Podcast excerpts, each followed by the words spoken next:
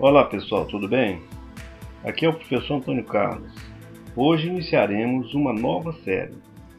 Uma nova série do urbanismo no podcast. Agora com entrevistas e já vou apresentar o nosso primeiro entrevistado. Pedro Paulo Cordeiro é o nome dele. Arquiteto e urbanista, trabalhou durante 11 anos no Implube. Assumiu cargos como gerente de projetos urbanos, diretor de planejamento urbano e vice-presidência. Foi coordenador técnico da revisão do Plano Diretor 2009-2012. Também foi coordenador técnico do CMM no Plano de Mobilidade de Manaus em 2015. Atualmente atua como arquiteto sênior no escritório de arquitetura própria. É coordenador da Câmara de Planejamento Urbano, CODES, Manaus, e articulista da coluna Urbanismo e Mobilidade na rádio CBN Amazônia. Bom, o nosso tema hoje é sobre mobilidade urbana. E vamos fazer a primeira pergunta. Pedro Paulo, segundo o relatório da campanha Calçadas do Brasil 2019, realizada pelo portal Mobilize Brasil, a cidade de Manaus ficou em 15º lugar no ranking das capitais. Basta a gente dar uma passada pela cidade, se percebe que cada proprietário usa seu próprio critério para construir a sua calçada, e sem qualquer continuidade com a do vizinho. Isso só dificulta a circulação do pedestre. Como você vê essa situação? Há uma solução para isso? É interessante, enquanto em Manaus desponta como cidade em termos econômicos, é uma cidade evoluída né, nesse aspecto, né, a, a, principal metrópole regional né, da nossa região norte, né, em termos de parâmetros de qualidade de vida, ela sempre se encontra nas últimas colocações. Tá? E realmente, é, essa questão das calçadas, é, o Plamob em 2015, ele aponta que calçadas né, de qualidade só, só eram apresentadas na região sul, e Centro-Sul, tá? ou seja, com largura necessária, com o tipo de revestimento necessário e tudo mais, o que significa apenas 12% de toda a extensão de calçadas na cidade, ou seja, é pouco. Né?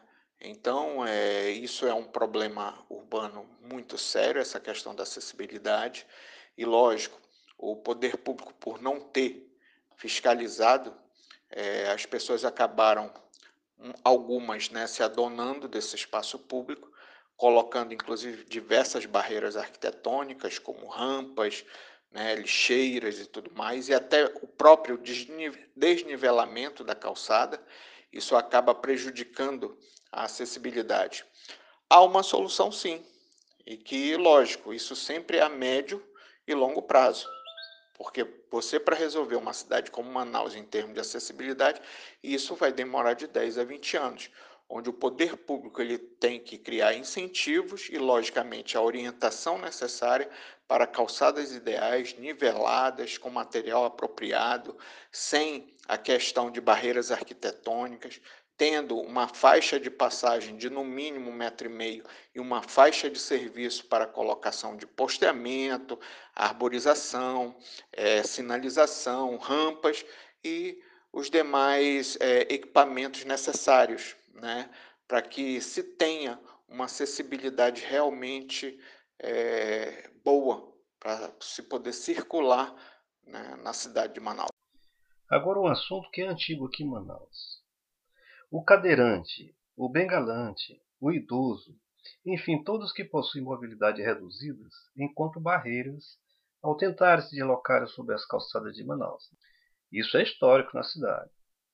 Você tem conhecimento de algum projeto de fato voltado para essa questão?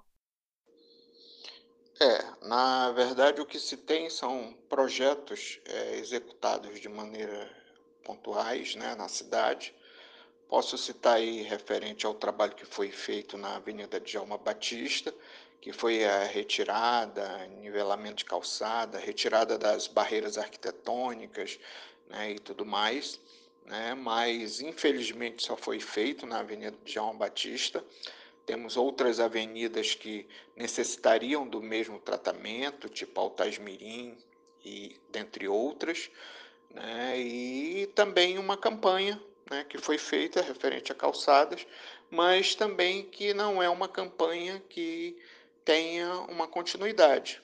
Né? O que se necessita entender que para resolver esse problema de acessibilidade são programas, são projetos é, contínuos.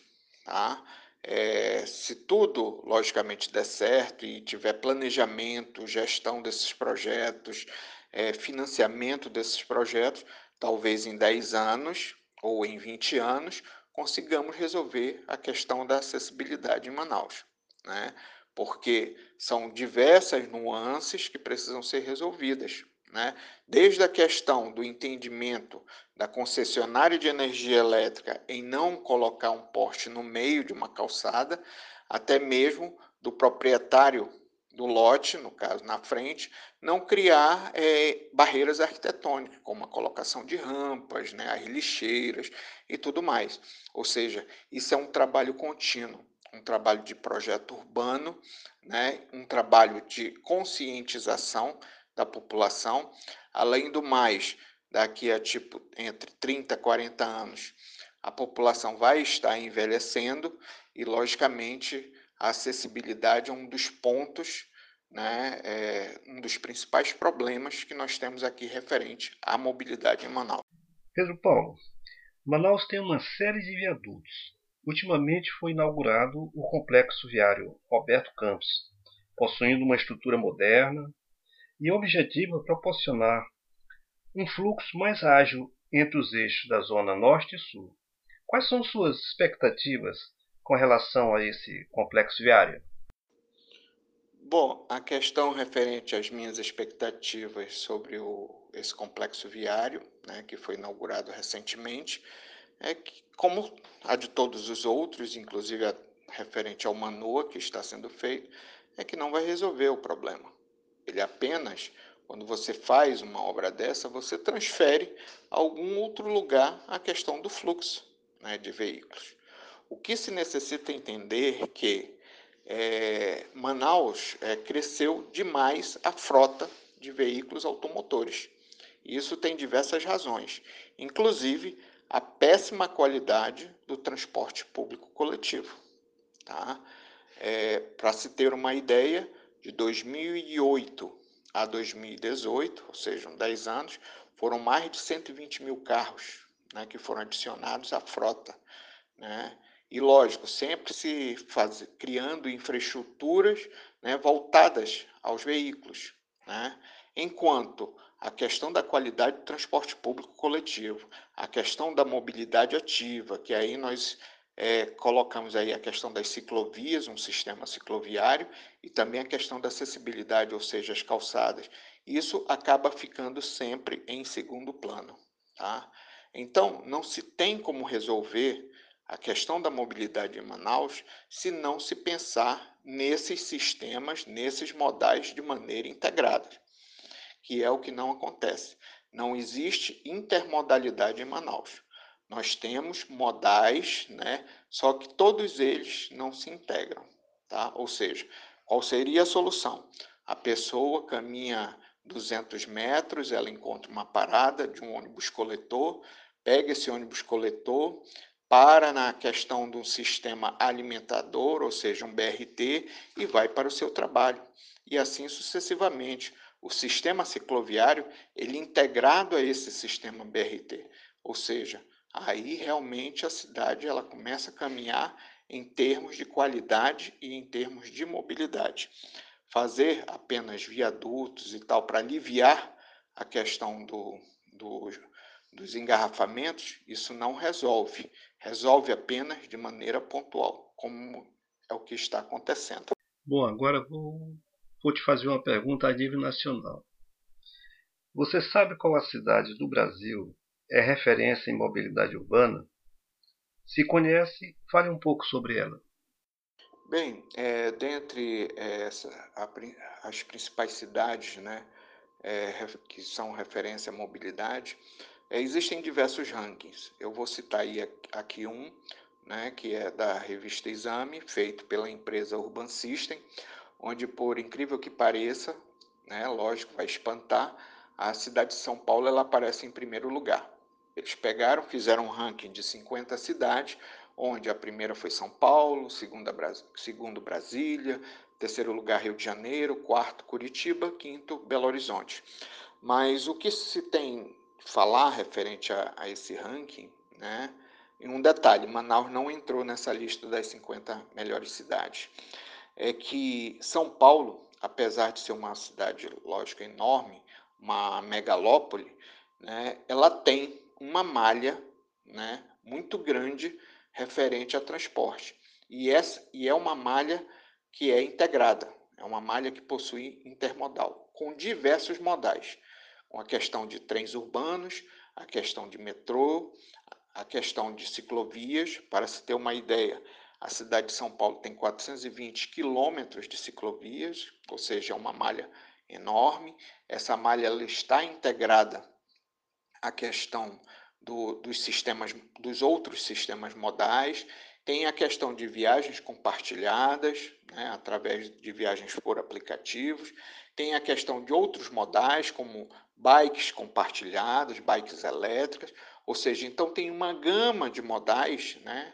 E que, logicamente, esses modais eles se integram, né? facilitando a, o deslocamento da, das pessoas na cidade.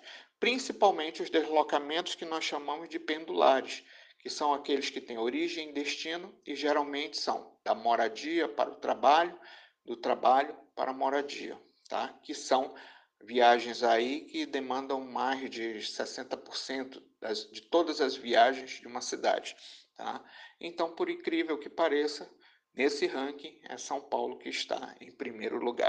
Agora, uma última pergunta, Pedro. Você acha que os viadutos construídos em Manaus alcançaram resultados satisfatórios na melhoria do fluxo viário? Não, eles não alcançaram os resultados satisfatórios. Por quê? A cada momento que você incentiva com é, viadutos, passagem de níveis, alargamento de vias, por exemplo, você está incentivando a circulação de automóveis. O que tem que acontecer é exatamente a lógica inversa: é você incentivar um transporte público de qualidade. E, e Manaus pode ter também a implantação de um sistema aquaviário como alternativa também de outro modal, tá? E você criar essa intermodalidade. Para quê? Para que as pessoas não que deixem de usar os seus carros, não, mas que reduzam as suas viagens, que reduzam o seu tempo de viagem. Ou seja, então quando você começa a otimizar isso, a otimizar a circulação de veículos em uma cidade, você começa a criar realmente melhoria. E eu não vejo que viadutos, eu não vejo que passagens de níveis sejam a solução para isso. Tá? Existem diversas outras soluções, inclusive hoje de base tecnológica, como por exemplo, agora com a questão da pandemia, né, diversas reuniões né, passaram a ser de modo virtual, ou seja, você não necessitando de se deslocar. Um outro exemplo, a questão do EAD. Né? Lógico, tudo isso é um aprendizado para todos, tá? para os professores, para os alunos, pode não ter, é, é, pode não, não ter apresentado é, algo realmente com uma qualidade elevada, mas isso com o tempo tem que sofrer os ajustes. Então, é, quando se pensa em mobilidade, não se necessita, logicamente, se pensar em obra ou grandes obras, tá? Como já foi provado em diversas outras cidades no mundo, né?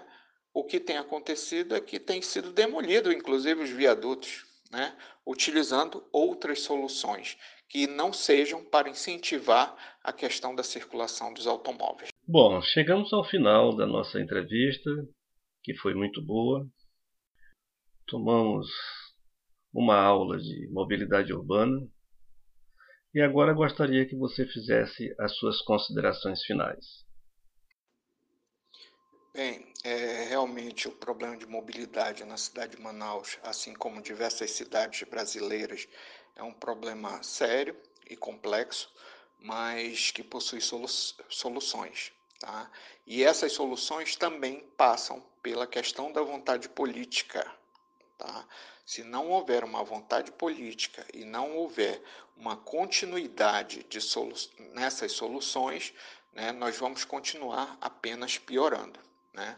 Só para finalizar, você imagine uma pessoa que passa uma hora para se deslocar da sua casa para o seu trabalho, tá? e também para voltar do trabalho para a sua casa, mais uma hora, essa pessoa ela vai gastar em 10 anos, 6 meses de vida. E isso, em questão, em questão de circulação em Manaus, eu estou sendo muito bondoso, né? ou seja, apenas uma hora. Tem pessoas que passam duas horas, duas horas e meia só para ir para o trabalho. Então, o que eu quero dizer é que a mobilidade ela não pode ser só enxergada pela ótica da implantação de transportes. Sim, é necessário sim, mas esses transportes eles têm que oferecer algo mais.